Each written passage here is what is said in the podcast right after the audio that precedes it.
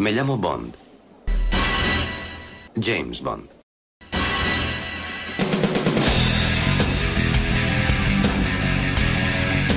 Hola a todos, esto es el podcast temático número treinta y seis de Archivo cero dos siete y yo soy Alberto López, alias Clark. El objetivo en esta ocasión no es solo tratar las fabulosas secuencias de títulos de crédito, uno de los elementos más icónicos de la franquicia, sino también las curiosidades relacionadas con sus autores, los gun barrels y los créditos finales de cada entrega.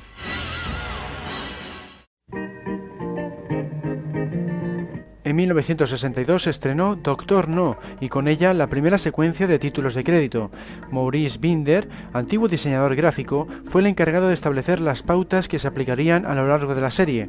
El artista fue escogido porque a los productores les había gustado su trabajo en la película Página en Blanco de mil novecientos sesenta. En ella se mostraba a bebés jugando con los elementos propios del rodaje de un filme, como una máquina de escribir o una claqueta. Aunque nació en Nueva York en mil novecientos veinticinco, Binder se dedicó principalmente al cine británico. Empezó como asistente de producción a principios de los años cincuenta, pero no debutaría como diseñador de títulos hasta mil novecientos cincuenta y siete con el documental The James Dean Story. En esta época trabajó en varias ocasiones con el aclamado director Stanley Donen como Charada o Arabesco. También coincidió con el popular compositor Henry Mancini. La madre de Binder fue quien le inculcó su pasión por el dibujo, al apuntarle a todo tipo de clases particulares para pasar después al estudio de diseño gráfico y arte. Sus primeros pasos en el mundo laboral tenían que ver con el marketing y los carteles, incluyendo carteleras de cine. Caben destacar de esta primera etapa sus anuncios y catálogos para los almacenes Macy's. En Doctor No crearía uno de los iconos de la franquicia del agente secreto, el Gun Barrel, esa presentación inicial en la que cero cero siete dispara a los espectadores. Para conseguir el efecto, Binder fotografió el cañón de una pistola real por medio de una cámara estenopeica. Consiste en una cámara fotográfica sin lente formada por una caja a prueba de luz con un pequeño orificio. Para producir una imagen nítida es necesario que esta apertura sea muy pequeña, del orden de medio milímetro. El obturador de la cámara normalmente consiste en un material opaco con el que manualmente se tapa el orificio. El tiempo de exposición normalmente es mucho mayor al necesario con cámaras convencionales debido al tamaño de la apertura, pudiendo ir desde los cinco segundos hasta más de una hora. Aunque mucha gente pensó que se trataba de un catalejo o algo similar, queda claro que es el cañón de una pistola si se observan las líneas espirales. Esta forma es la necesaria para que las balas giren y en consecuencia sigan la trayectoria correctamente. Una vez este cañón sigue a Bond mientras camina, este gira con rapidez y dispara a la cámara, dando lugar a la caída de la sangre del portador. El cañón se tambalea y en el caso de Doctor No pasamos directamente a la secuencia de títulos de crédito.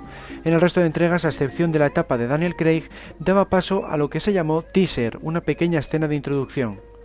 Resulta curioso que Maurice ideó esta pequeña obra maestra en tan solo veinte minutos, tal y como afirmó durante una de sus entrevistas. Como era costumbre en él, lo había dejado todo para el último momento y solo disponía de ese tiempo antes de que tuviera lugar la primera reunión con los productores.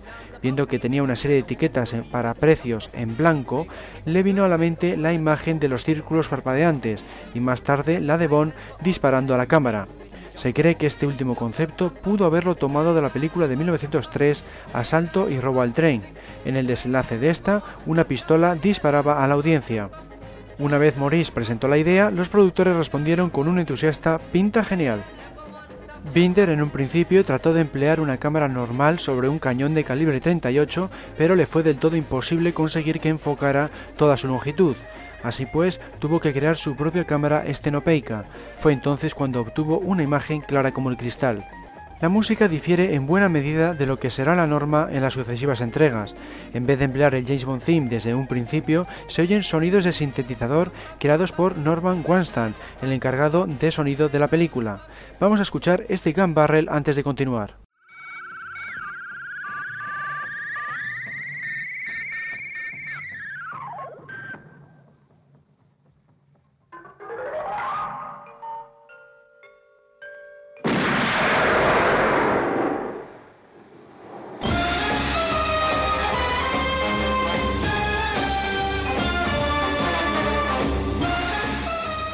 En cuanto a la secuencia de títulos de crédito, consistente en una serie de círculos de colores animados, poseía un diseño de lo más moderno y estuvo muy bien considerado por los expertos en la materia. Tal es así que algunos comparaban a Binder con el gran Andy Warhol, uno de los artistas más relevantes del siglo veinte. Al mismo tiempo, estas secuencias obtuvieron tanto éxito que fueron parodiadas en multitud de ocasiones. Ahí está, por ejemplo, la que puede verse en la película Espía como puedas, de mil novecientos noventa y seis. Las siluetas no faltaron en esta primera title sequence. Se muestra a una serie de personas bailando, así como a los tres ratones ciegos, los asesinos que protagonizan los primeros compases de la cinta. Lo único que se echa en falta es una canción como las que se emplearían más adelante. Aquí se hace uso del James Bond theme primero y del tema caribeño Three Blind Mice después. Interpretado por Byron Lee y los Dragonaires, el grupo, que aparece luego en la película cantando Yampa en el bar de Pushfeller, no hace referencia a la historia de Doctor No, sino al trío de criminales. En entregas posteriores se hará especial hincapié en mencionar el título del filme y en guardar cierta relación con su trama. En el ámbito de las curiosidades, cabría mencionar que es la única de toda la saga compuesta únicamente de figuras animadas y que la chica es Martine Beswick, la actriz que daría vida a Zora en Desde Rusia con Amor y a Paula en Operación Trueno. No es de extrañar porque tenía una muy buena relación con el director de las tres películas, Terence Young. Así pues, siendo estrictos, podría ser considerada la primera chica Bond de la franquicia, si exceptuamos, claro está, el largometraje televisivo de Casino Royale, emitido en directo en Estados Unidos en mil novecientos cincuenta y siete. En cuanto a los créditos finales de Doctor No, se usa una vez más el James Bond theme y una imagen del Gun Barrel teñido de sangre. A lo largo de la franquicia, lo más habitual será emplear el tema principal de la película o incluso una canción específica. También aparecerá la clásica frase James Bond will return, James Bond volverá, seguida del título de la próxima entrega. Binder faltó en las dos siguientes películas, Desde Rusia con Amor y Goldfinger, por estar involucrado en otras producciones. Robert Brownjohn fue su sustituto, como veremos más adelante. Sin embargo, se volvió a usar su Gun Barrel en ambas ocasiones, a pesar de que estaba protagonizado por Bob Simmons, el especialista que doblaba a Sean Connery. La razón de que empleara el doble en vez de al escocés residió en que este último no estuvo disponible cuando lo rodó. Mango, banana and tangerine.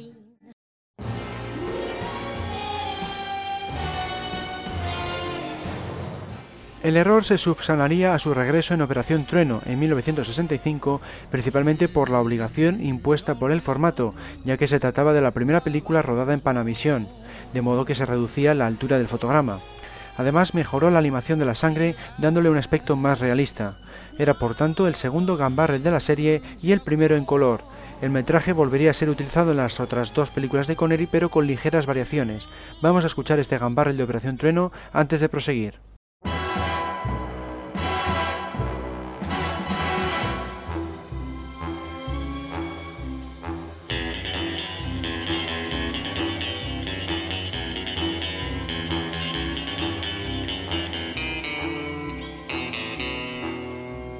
La secuencia de títulos de crédito no podía ser más llamativa y adecuada al mismo tiempo. Las siluetas muestran a una serie de buceadores armados con arpones y, por supuesto, a chicas nadando. La canción escogida, interpretada por Tom Jones, también resulta de lo más acorde, al seguir el estilo impuesto por Goldfinger y hablar sobre el villano del filme. En los créditos finales se optó por emplear el James Bond theme en vez del tema de Tom Jones. El mensaje James Bond will return, algo instaurado en Desde Rusia con Amor, no apareció esta vez.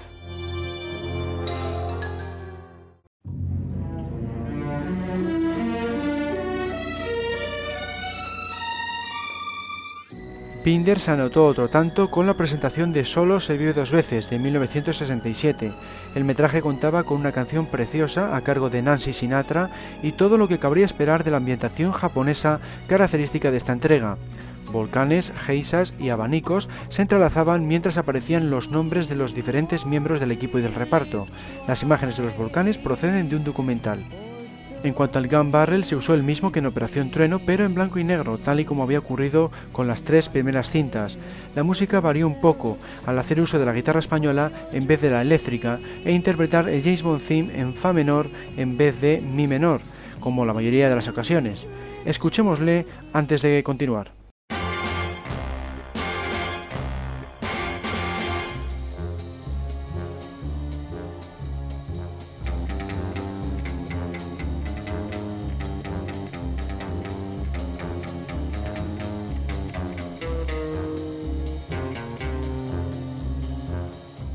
En los créditos finales de Solo se vive dos veces se usó la canción principal, tal y como se había hecho en Goldfinger, y se anunció que la siguiente entrega sería Al Servicio Secreto de Su Majestad, un título que en realidad había estado previsto tras Operación Trueno, pero que se acabó tomando tras la despedida de Connery porque no dieron con las localizaciones necesarias.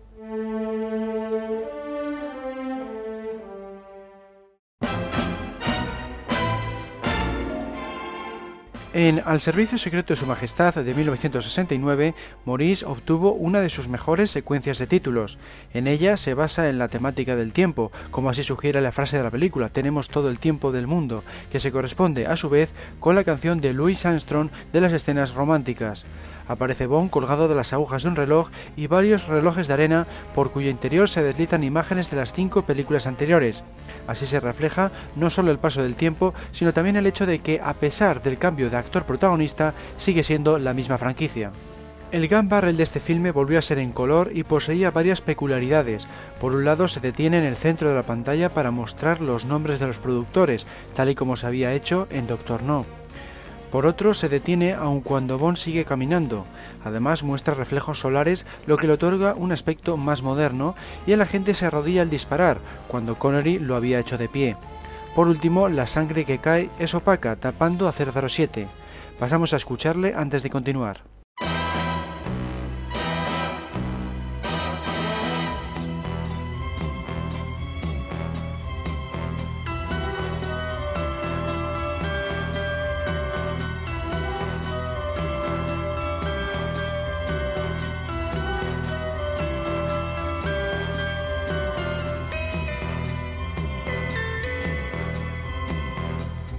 Los créditos finales de Al Servicio Secreto de Su Majestad muestran el agujero de bala en el parabrisas del coche de Bond, acompañado primero del tema de Louis Armstrong en versión instrumental y luego del James Bond Theme, una decisión quizá equivocada dado el matiz del desenlace.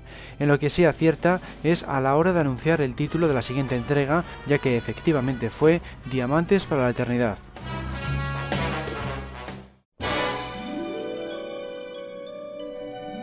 En Diamantes para la Eternidad, el Gun Barrel volvió a ser el mismo que en Solo se vive dos veces, en blanco y negro, pero se añadieron los reflejos solares que se habían visto con el de George Lazenby. El tono electrónico que impregnaba la música de la película anterior se deja a un lado y se vuelve a un estilo más tradicional empleando la guitarra eléctrica. La única novedad reside en el sonido de las panderetas, como vamos a comprobar a continuación.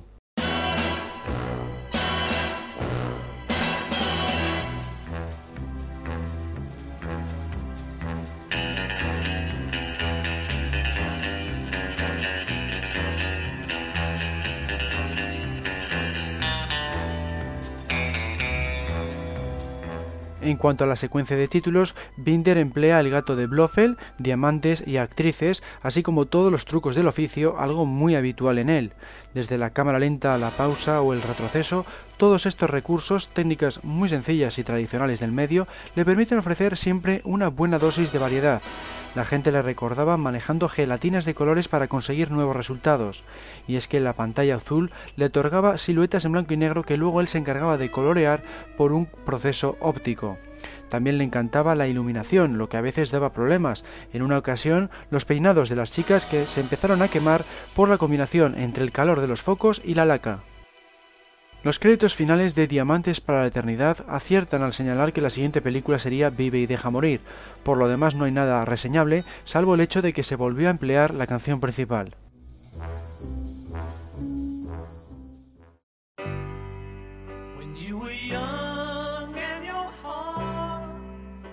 En mil novecientos setenta y tres llegó Vive y deja morir, el debut de Roger Moore. Binder prescinde de ponerle sombrero por primera vez en el Gun Barrel y aborda la temática del vudú de la trama empleando chicas de color, calaveras y fuego en la secuencia de títulos.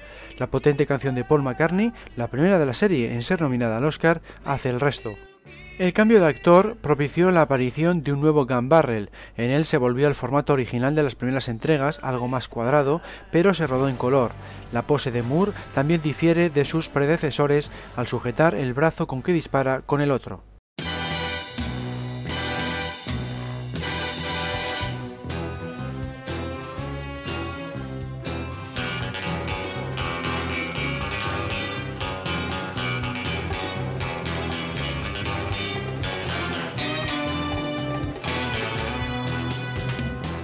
Los créditos de Vive y deja morir dan comienzo con el retorno del barón Samedi. Se cumple así lo que se decía en el metraje sobre él al indicar que era el hombre que no podía morir. El director Guy Hamilton tenía la intención de volverla a emplear en la siguiente película, pero al final se acabó descartando la idea. La música que acompaña a estas imágenes finales, así como en los créditos, vuelve a ser la principal. El fondo muestra en esta ocasión una calavera en llamas, y una vez más se indica con acierto que James Bond volverá en El hombre de la pistola de oro.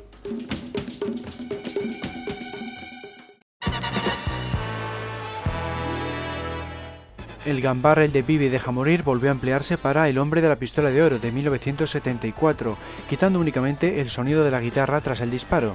También se emplean rótulos parecidos en la secuencia de títulos con ese efecto acuoso tan llamativo. El agua es precisamente el elemento principal de esta presentación, así como la presencia de la propia pistola de oro. Lo único que parece desentonar es la canción interpretada por Lulu. Por primera vez, el tema se sitúa por debajo de lo que cabría esperar. Tal es así que es de los menos valorados de todo toda la franquicia. Escuchemos el Gun Barrel antes de continuar.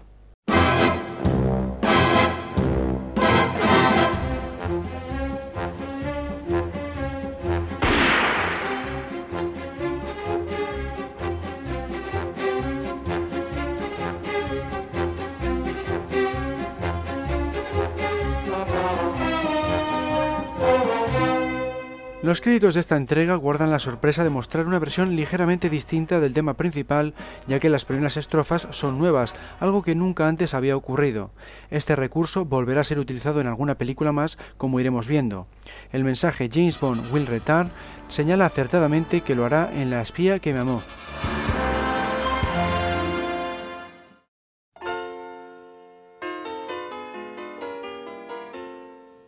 En mil novecientos setenta y siete se tuvo que rodar un nuevo Gun Barrel con Roger Moore porque en La espía que me amó se regresó al formato más rectangular de dos a treinta y cinco a uno. Se trata del quinto de la serie y el segundo y último de Moore. Esta vez aparece con smoking en vez de traje y con pantalones de campana. La pose con que dispara es similar al sujetarse un brazo con el otro, pero el movimiento es algo más lento y menos dramático. La guitarra eléctrica vuelve a sonar tras el disparo, como vamos a escuchar ahora.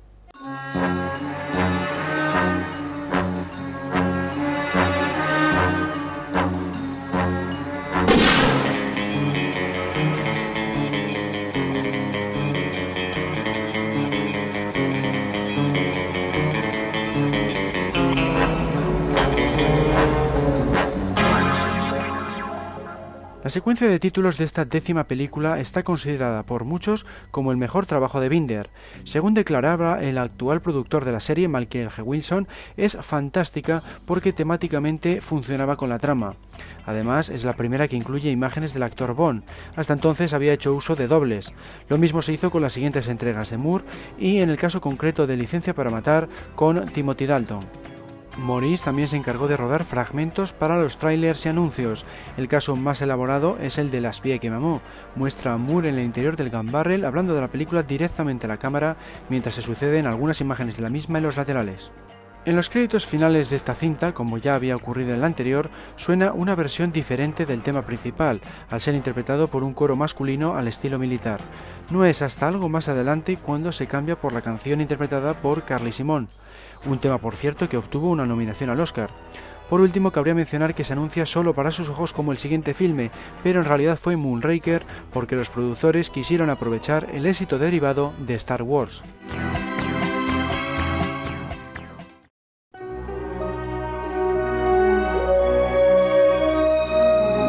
Binder volvió a la carga con Moonraker, la cinta de mil novecientos setenta y nueve. Repitió el recurso de incluir a Roger Moore en la intro y una vez más acertó de lleno a la hora de transmitir la temática de la película al mostrar a las diferentes siluetas masculinas y femeninas efectuando todo tipo de saltos, un claro reflejo de las escenas sin gravedad. Lo mismo se puede decir del soberbio tema de Shirley Bassey en su tercera y última participación en la franquicia. Su tempo lento parece muy apropiado. En cuanto al Gun Barrel, se empleó el mismo que se había utilizado en La espía que me amó, de modo que, como de costumbre, solo varió ligeramente la música. En este caso, John Barry optó por regresar a la guitarra española, dejando de lado la más habitual guitarra eléctrica, como vamos a comprobar a continuación.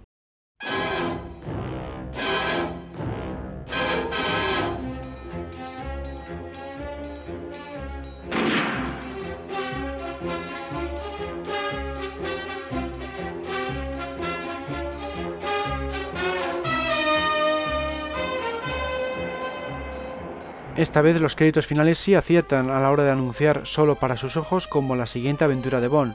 Por otro lado, traen la sorpresa de incluir una versión disco de la canción principal. El tempo algo más rápido y el trasfondo típico de la música de la época ofrecen un resultado que poco o nada tiene que envidiar al original. De fondo puede verse el planeta Tierra desde el espacio.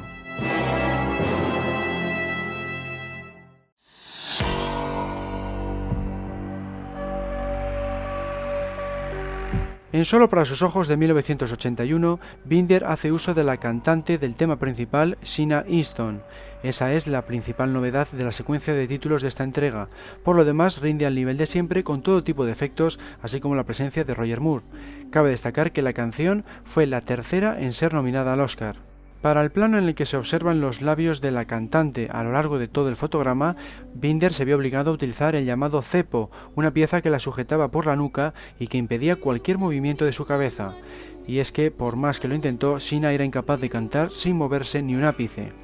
Estas secuencias levantaron cierta polémica porque daba la sensación de que la chica, de tan solo dieciocho años de edad, estaba desnuda, pero en realidad llevaba puesto un traje que solo dejaba ver sus hombros.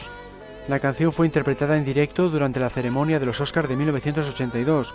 Durante el baile iban apareciendo varios personajes de la franquicia como Doctor No o Blofeld.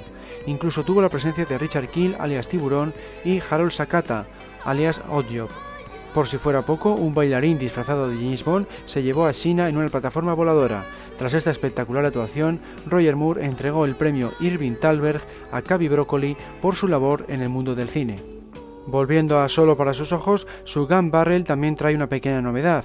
Una vez termina, su círculo no se amplía progresivamente para mostrar la primera escena de la película, sino que desaparece de golpe, tal y como sucedía en las tres primeras cintas de la serie. Otra novedad podría considerarse el hecho de contar con un sonido mucho más moderno, obra del genial compositor Bill Conti. El resultado no convenció a todo el mundo porque se alejaba del sonido clásico para acercarse al estilo disco de la época. Vamos a escucharlo.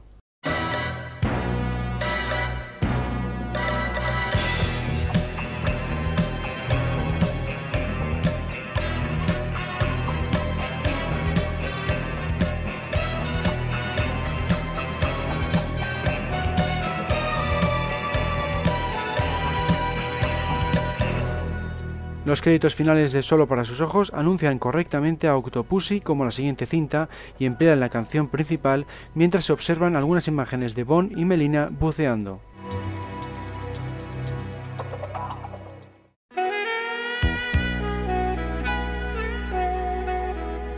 En mil novecientos ochenta y tres llegó a los cines Octopussy y con ella otra de las fantásticas presentaciones de Maurice.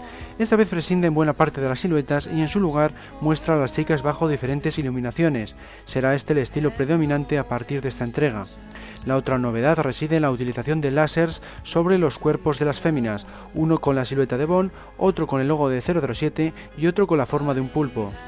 La canción fue interpretada por Rita Coolidge, una cantante recomendada por la productora Barbara Broccoli. Como era de esperar, presidió de hacer uso del título de la película. En su lugar menciona All Time High, algo así como Siempre en lo alto. El Gun Barrel de esta entrega empieza mostrando United Artists Presents, algo que no volverá a ser utilizado en ninguna otra ocasión. Por lo demás, se vuelven a emplear las mismas imágenes de los anteriores.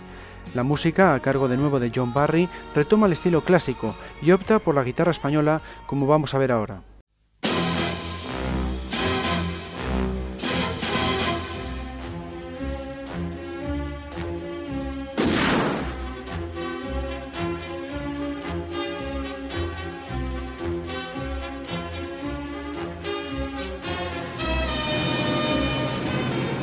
En los créditos finales de Octopussy se anuncia From a View to a Kill como la siguiente entrega. Sin embargo, al año siguiente, los productores optaron por cambiar este título, procedente de un relato de Ian Fleming, eliminando el término From.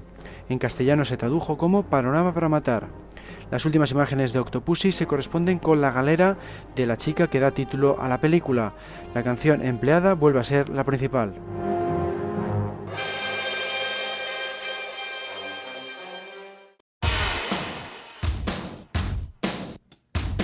En mil novecientos ochenta y cinco llegó la última entrega de Roger Moore, la citada Panorama para Matar. Su Gun Barrel es el mismo, algo chocante si se tiene en cuenta no solo el cambio de aspecto del actor, sino también el hecho de que viste pantalones de campana muchos años después de que dejaran de estar de moda. La música corrió a cargo de John Barry, quien se decantó nuevamente por la guitarra española, como vamos a comprobar a continuación.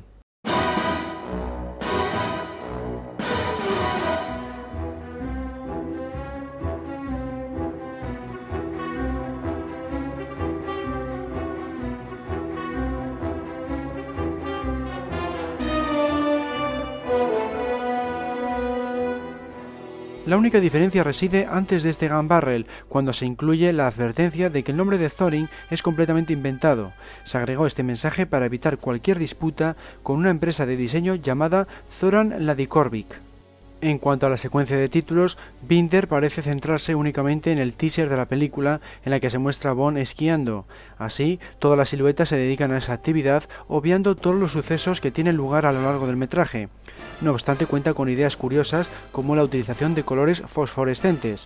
La canción que acompaña a estas llamativas imágenes, interpretada por Duran Duran, fue una de las más exitosas de toda la franquicia, como vimos en el podcast temático número quince dedicado a las canciones. La presentación fue la única censurada de toda la franquicia por mostrar desnudos explícitos con motivo de asegurar la calificación para todos los públicos en el Reino Unido. Los créditos finales, por su parte, mostraban un plano aéreo del Golden Gate y fueron los primeros desde Doctor No en prescindir de anunciar el título de la siguiente entrega.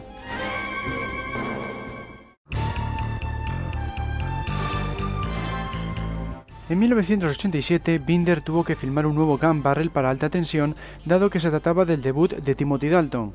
Vestido de smoking, el galés gira con rapidez, se inclina ligeramente hacia la derecha y dispara solo con una mano, con un estilo que recuerda en parte al de Connery, pero flexionando algo más las rodillas. El arreglo musical se parece en buena medida a los anteriores filmes de Moore, porque John Barry volvió a estar al cargo de la música, en la que sería su última participación en la serie. Escuchemos este Gun Barrel.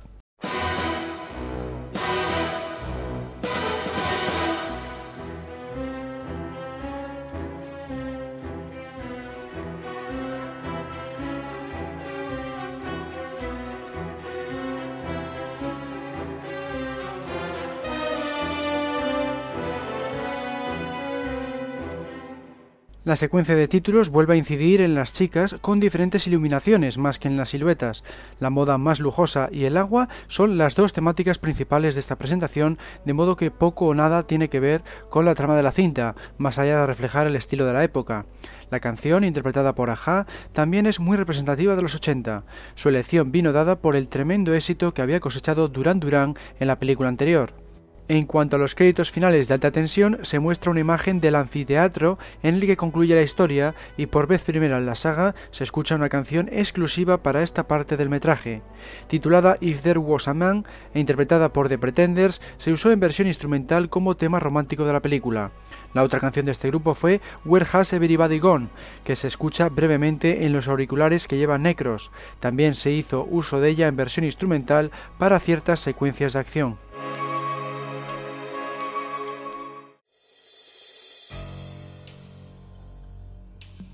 En mil novecientos ochenta y nueve, Binder realizó su última participación en la franquicia con Licencia para Matar.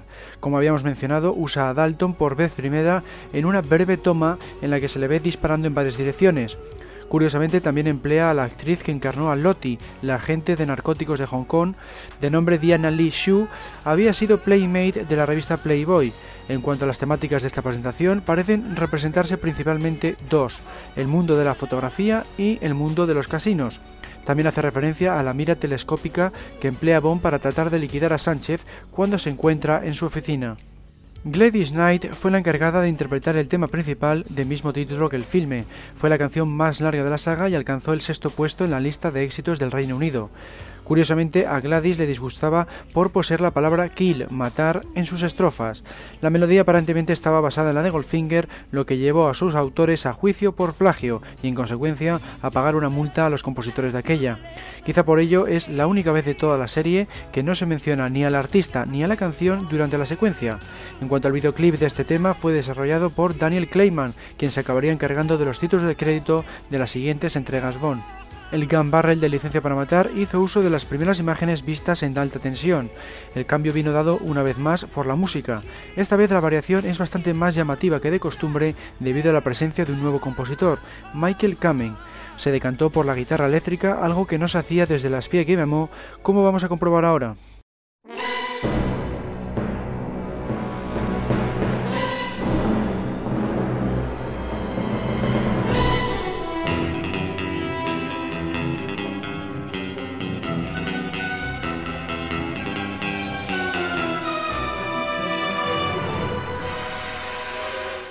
Licencia para Matar volvió a hacer uso de una canción exclusiva para los créditos finales, titulada If You Asked Me To, e interpretada por Patti LaBelle. Es una balada romántica en la mejor tradición de la época, pero nada relacionado con el estilo bondiano.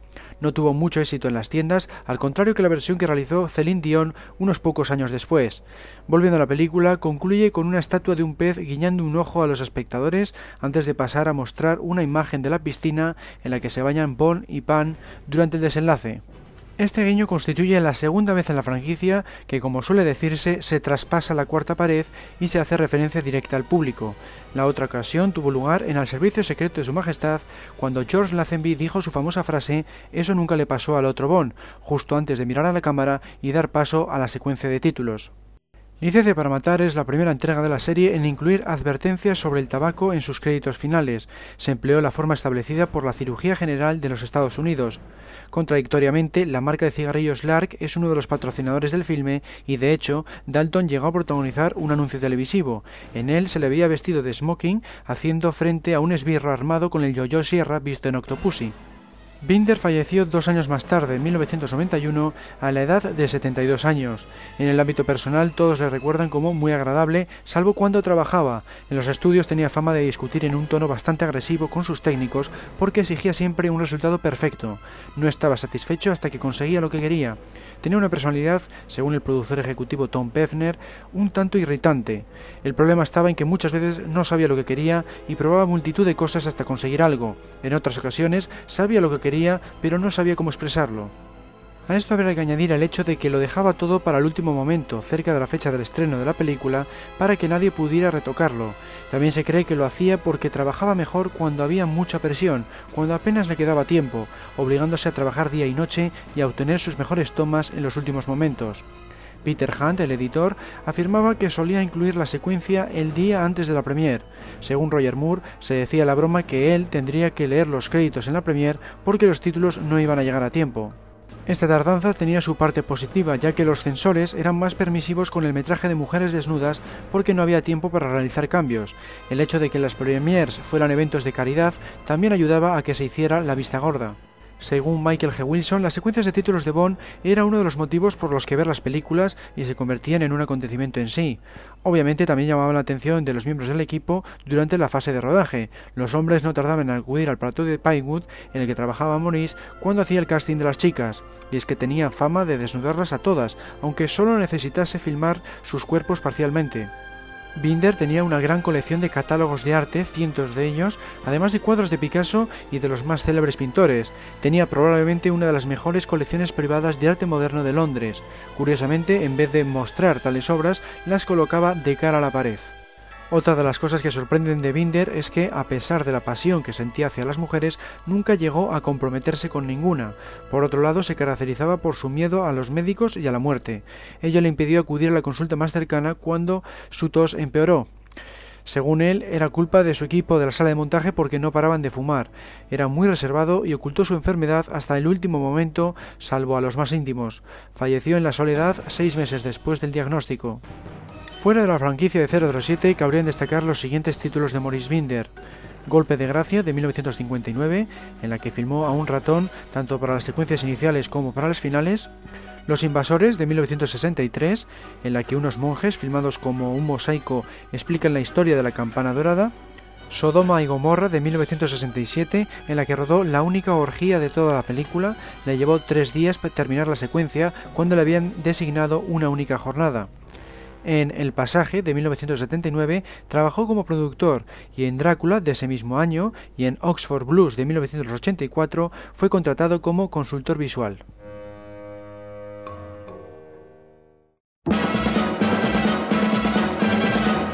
Como hemos mencionado, Maurice Binder no estuvo disponible durante las producciones de Desde Rusia con Amor, de mil novecientos sesenta y tres, y Goldfinger, de mil novecientos sesenta y cuatro, de modo que tuvo que ser sustituido por Robert Brownjohn.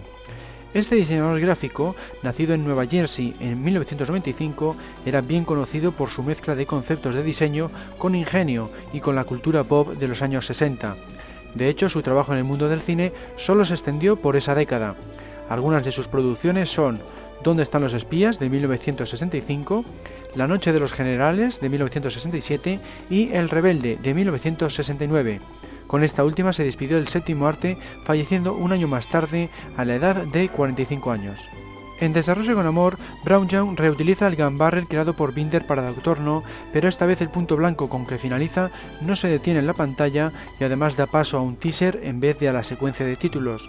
La música que lo acompaña, obra de John Barry, en la que sería su primera banda sonora en solitario, posee los arreglos que caracterizan al James Bond theme de esta entrega, como vamos a comprobar a continuación.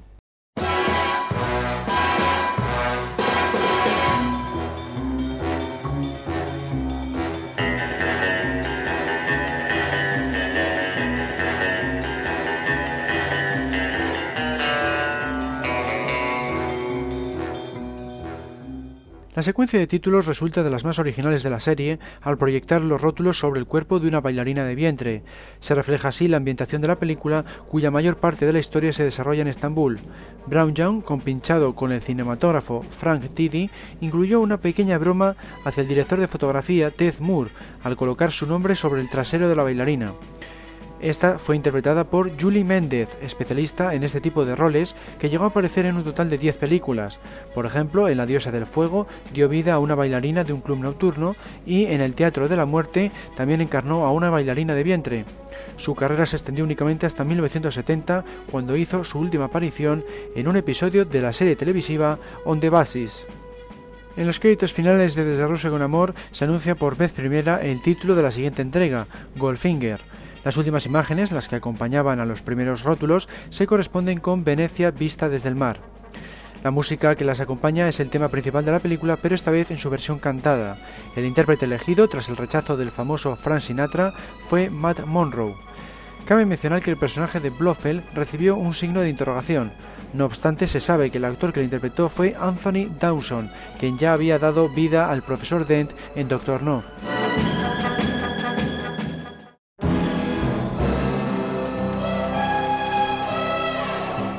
En Goldfinger, Brownjohn usó por tercera y última vez el Gun Barrel protagonizado por el especialista Bob Simmons. La única variación vino dada, como en otras tantas ocasiones, por la música. El arreglo de John Barry se corresponde con el estilo que define al James Bond theme de la película, con ese tintineo tan distinguible. Vamos a escucharlo.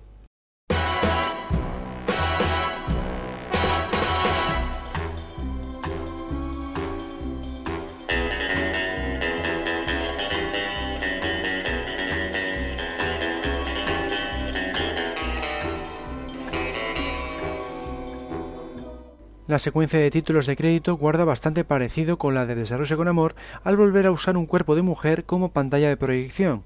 Curiosamente, esta chica es Margaret Noland, quien da vida a Dink en el filme, la masajista de Bond, en el hotel de Miami. Esta vez la pinta de oro, como le sucede a Jill Masterson en la película, y muestra imágenes tanto de Goldfinger como de las dos anteriores entregas. De esta forma, es la primera vez que se ve a Bond en esta intro, y curiosamente, Margaret cuenta con más tiempo de pantalla que la propia Shirley Eaton, la actriz que encarnó a Jill Masterson. La brillantez de estas tomas es sublime al hacer coincidir ciertos elementos con ciertas partes corporales, por ejemplo, cuando aparece la matrícula giratoria del Aston Martin sobre la boca de la chica. La música también alcanzó una cota de calidad altísima. La canción, interpretada por Shirley Bassey, obtuvo el disco de oro a su paso por las tiendas, superando incluso a los Beatles en la lista de éxitos, y está muy bien considerada por los fans de la serie. En los créditos finales de Goldfinger se anuncia acertadamente que Thunderbolt, aquí conocida como Operación Trueno, iba a ser el siguiente título. Al mismo tiempo se muestra a la chica de la presentación en el lateral izquierdo, pero esta vez se proyecta sobre ella la pelea del teaser inicial en bucle. La música que acompaña esta secuencia vuelve a ser la canción principal.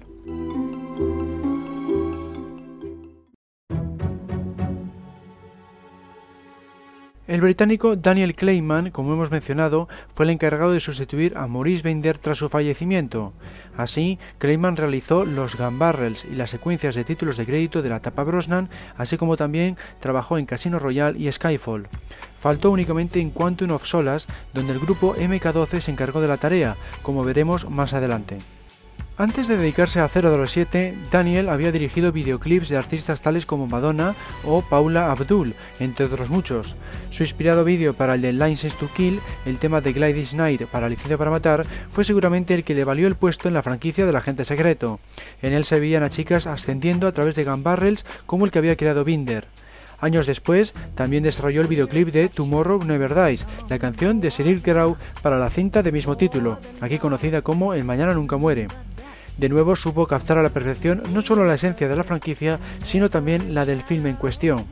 Kleinman también dirigió un buen número de anuncios televisivos para compañías del calibre de Smirnoff, Guinness, Levi's o Audi.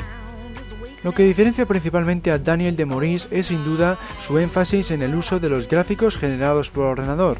Gracias a la tecnología más reciente, pudo incorporar todo tipo de efectos digitales a las imágenes, incluyendo figuras femeninas formadas de elementos tales como fuego, hielo o circuitos integrados. Además, centró sus esfuerzos en reflejar lo mejor posible las tramas de cada una de las cintas. Por ejemplo, en la presentación de GoldenEye muestra a una mujer de dos caras, una clara referencia al dios Jano y en consecuencia al apodo del villano, Alec Trevelyan. GoldenEye supuso su debut allá por mil novecientos noventa y cinco. Dada la presencia de Pierce Brosnan como nuevo Bond, se encargó de rodar un nuevo Gun Barrel, el séptimo de la serie. Fue más novedoso que nunca al hacer uso de la informática. Le quiso dar un aspecto tres D por medio de un pequeño reflejo en el interior del cañón. El resultado fue muy moderno y acorde a los tiempos.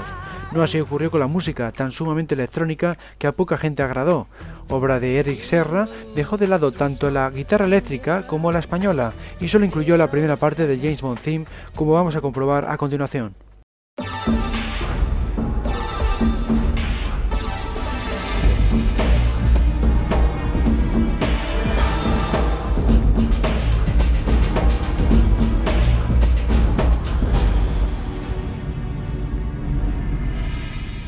Los títulos de crédito mostraban a chicas a la última moda capitalista destrozando los iconos del comunismo.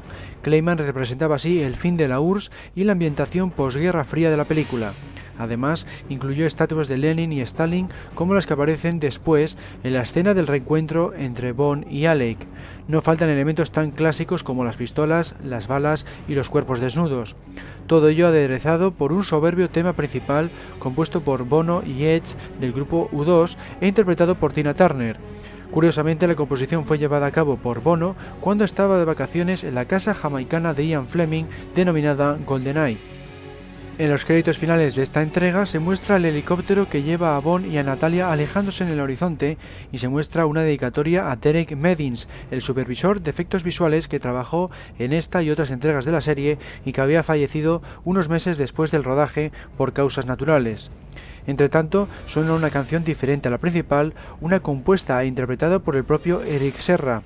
Titulada The Experience of Love, tampoco parece muy acorde con el desenlace de un filme Bond al tratarse de una balada muy lenta y de carácter triste. Tal es así que, de hecho, es una versión un poco acelerada de una pieza que compuso Serra para la banda sonora de su anterior filme, León el Profesional.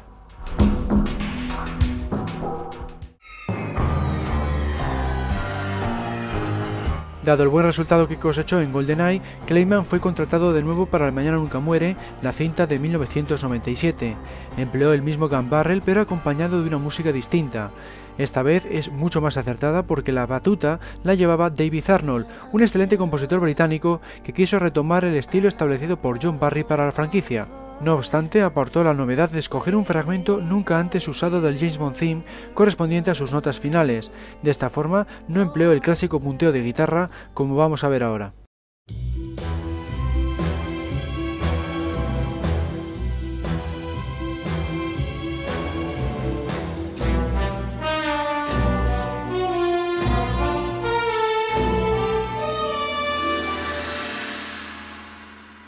En cuanto a la secuencia de títulos de crédito de esta entrega, es la primera vez que se me indica Albert R. Broccoli's Eon Productions Presents.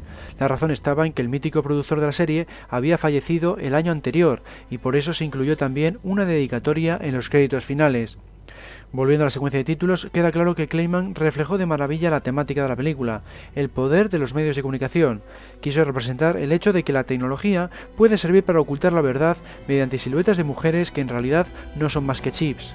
Como curiosidad, la imagen en la que el collar de una chica se transforma en un conjunto de satélites alrededor de la Tierra tiene su razón de ser en una frase eliminada del guión.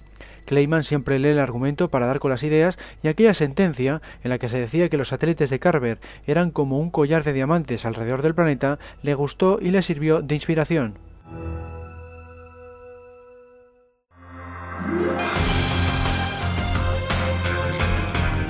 En El mundo nunca suficiente de mil novecientos noventa y nueve, el artista creó todo un nuevo repertorio de efectos relacionados con el petróleo, la temática principal de la película. Así, no solo se ven siluetas femeninas surgiendo de pozos petrolíferos, sino que también aparecen chicas caracterizadas por el efecto que surge cuando se mezcla el combustible con agua. La canción, obra de David Arnold con letra de Don Black, letrista de varios temas Bond, fue interpretada por la popular banda americana Garbage. Así, el estilo clásico de los temas de cero cero siete se mezclaba con los acordes modernos de este grupo. El Gun Barrel fue reutilizado, cambiando únicamente su música. No obstante, Arnold optó por el mismo fragmento que empleó para El mañana nunca muere, por lo que la variación es mínima. Solo añadió un toque de sintetizador para que encajara mejor con el nuevo estilo de la banda sonora. La otra novedad, si se puede considerar como tal, es que el Gun Barrel muestra en primer lugar al rostro de Bond, algo que nunca había ocurrido hasta entonces. Vamos a escuchar este Gun Barrel de El mundo nunca es suficiente.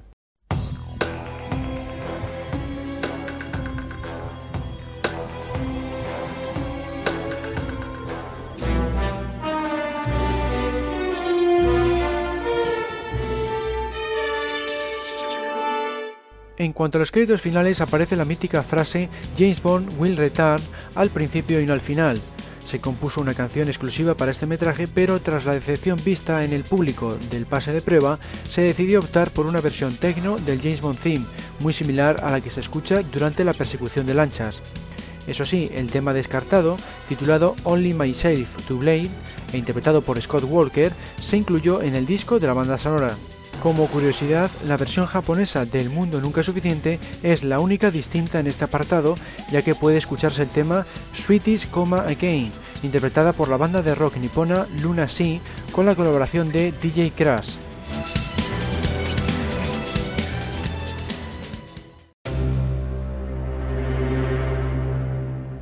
En dos mil dos se celebraba el cuarenta aniversario de la serie con el estreno de Muere otro día. Kleinman quiso rendir tributo a este hecho añadiendo una bala durante el Gun Barrel, de modo que da la sensación de que atraviesa la pantalla hacia el espectador. El sonido del disparo también ayudó a causar este efecto.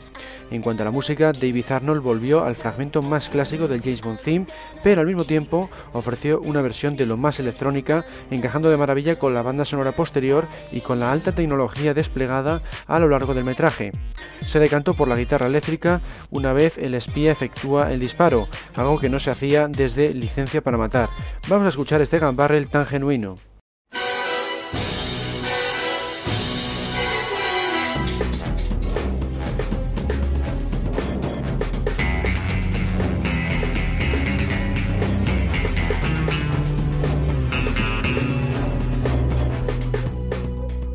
La secuencia de títulos de crédito de Muere otro día es de las más novedosas, ya que es la primera que cuenta parte de la historia al narrar el encarcelamiento de Bond.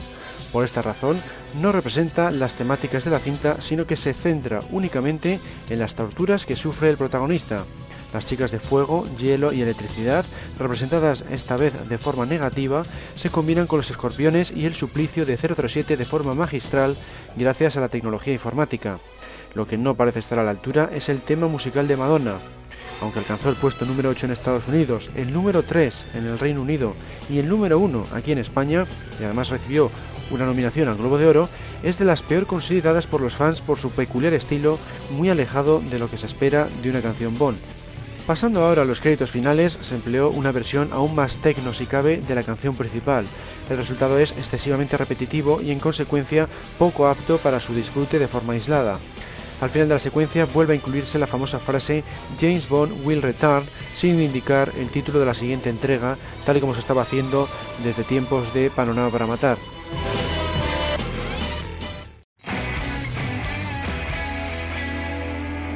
Kleinman regresó en Casino Royale, el debut de Daniel Craig, cuyo estreno tuvo lugar en dos mil seis. Esta vez se incluyó el Gun Barrel en la historia, de modo que vemos a Bond disparando a un esbirro, uno de los que le sirvieron para obtener la licencia para matar. Volvió a ser en blanco y negro, como lo habían sido los tres primeros de la franquicia, y contó con un diseño diferente para el interior del cañón. Eso sí, nuevamente se hizo uso de la tecnología informática, lo que le otorgó de un mayor realismo, sobre todo en el aspecto de la sangre. Otras novedades residen en el hecho de que Bond no camina, no viste de forma elegante y no se escucha el James Bond theme en ninguna de sus variantes, sino el tema principal de la película. De hecho, se pasa directamente a la presentación, tal y como había ocurrido únicamente en Doctor No. Vamos a escuchar este Gun Barrel antes de continuar.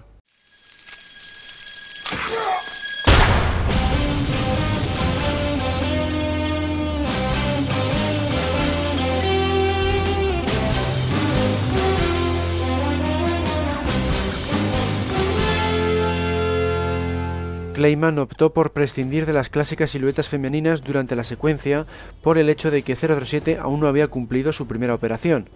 En su lugar, muestra a Bond luchando contra siluetas masculinas y además todas las formas son poligonales en vez de redondeadas. También aparecen Daniel Craig y Eva Green y salude constantemente a la baraja de póker. La canción encaja a la perfección con estas imágenes de violencia al tratarse de un tema muy rockero. Interpretado por Chris Corner, el artista aseguró haberse inspirado en las canciones de Vive y deja morir y Operación Trueno. Kleinman, por su parte, afirmó que la idea de la presentación le vino a la mente cuando observó la portada de la novela de Fleming de mil novecientos cincuenta y tres. En ella se veía el diseño de una carta de póker creada por el propio Fleming, formada por ocho corazones rojos goteando sangre. Titulada You Know My Name, la canción fue empleada en gran medida a lo largo de la banda sonora en versión instrumental porque David Arnold decidió evitar el James Bond theme a excepción de algunos compases. El tema característico del personaje solo se escucha de forma completa durante los créditos finales, en una versión muy clásica que parece recordar a la de Desde Rusia con Amor, por el uso que hace de la percusión. Quizá fue la manera en que David Arnold quería representar el hecho de que ahora sí estábamos en presencia de cero cero siete una vez había concluido con éxito su primera misión. Luego pasa a escucharse el tema de Cornell cantado y la frase James Bond Will Return aparece nuevamente al final del todo sin anunciar el título de la siguiente cinta.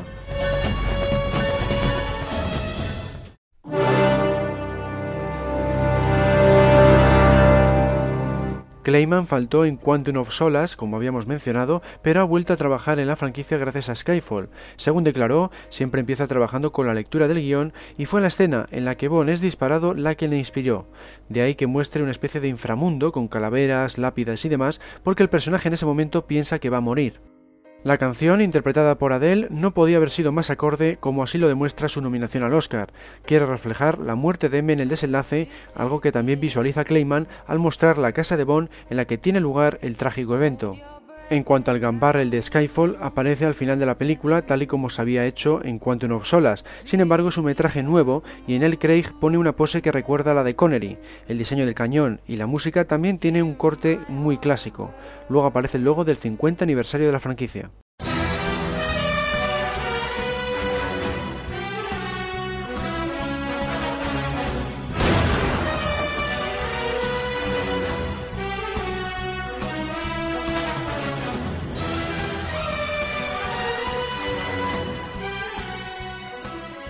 Fuera de la serie de cero cero siete, Daniel Kleinman ha trabajado en algún cortometraje como Take Pity y sobre todo en videoclips musicales, pero en ningún caso ha diseñado títulos de crédito para otras películas.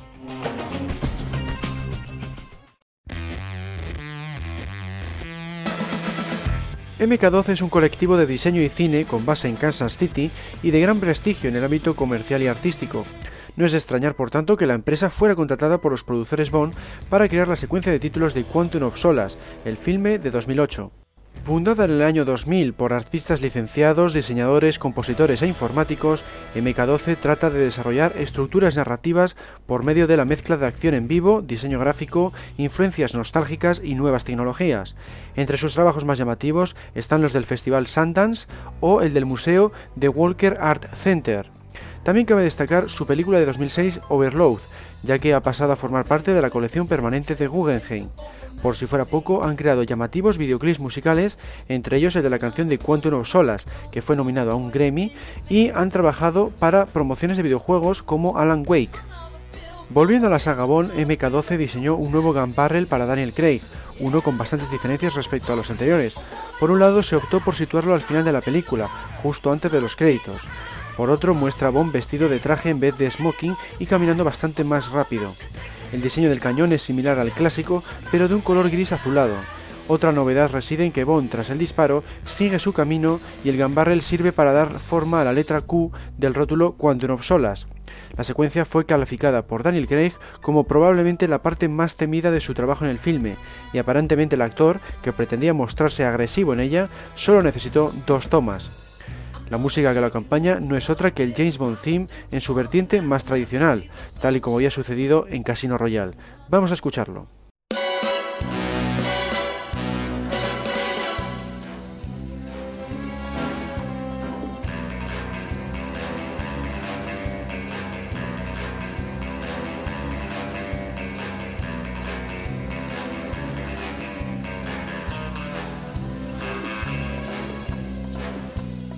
En cuanto a la secuencia de títulos, M K doce se centró en la temática del desierto tanto para esta escena como para el videoclip de la canción. Another Way Today fue el primer tema de la saga en ser interpretado por dos artistas, Jack White y Alicia Keys. Su estilo también era inédito al ser una mezcla entre rock y blues. Según comentaba, uno de los integrantes de M K doce llegaron a barajar la posibilidad de jugar con la caída de la sangre típica del gun barrel, así como con una iluminación trasera, pero la acabaron descartando porque resultó ser demasiado espeluznante y poco apropiado para el personaje. Los productores y el director, por su parte, habían pensado en crear una secuencia basada en el agua, dado que era la temática principal de la película, pero M K doce tuvo la brillante idea de jugar con la ausencia de ella. Según su perspectiva, representaba la motivación tanto de Bond como de Dominic Green. Además, era un claro reflejo del estado emocional de cero cero siete al encontrarse perdido en el ámbito amoroso por culpa de la muerte de Vesper.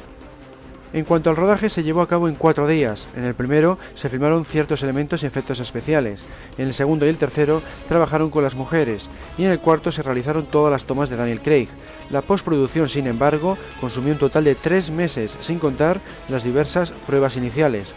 El equipo involucrado estaba formado por más de noventa personas y fue necesaria la utilización de diversas plataformas y aparejos para rodar las caídas y demás tomas, así como varias maquetas del paisaje desértico.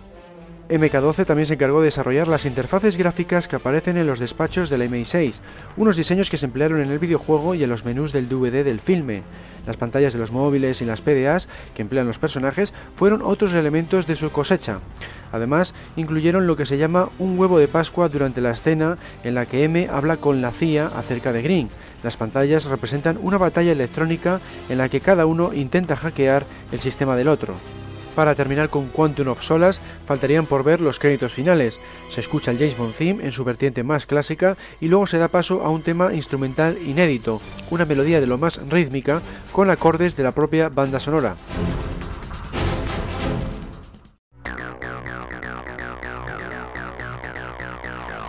Espero que os haya resultado interesante este recorrido por los gun barrels, las secuencias de títulos y los créditos finales. Si ha sido así, os animo a que escuchéis los programas anteriores. Los podéis encontrar en archivo cero dos siete punto com, en el menú superior Media, Audio, Podcast temático. También os recomiendo que os paséis por su foro, Foros cero dos siete, ubicado en www punto archivo cero dos siete punto com barra foros, y por nuestros sitios de las redes sociales Facebook, Twitter y Google Plus. Un saludo a todos y hasta la próxima.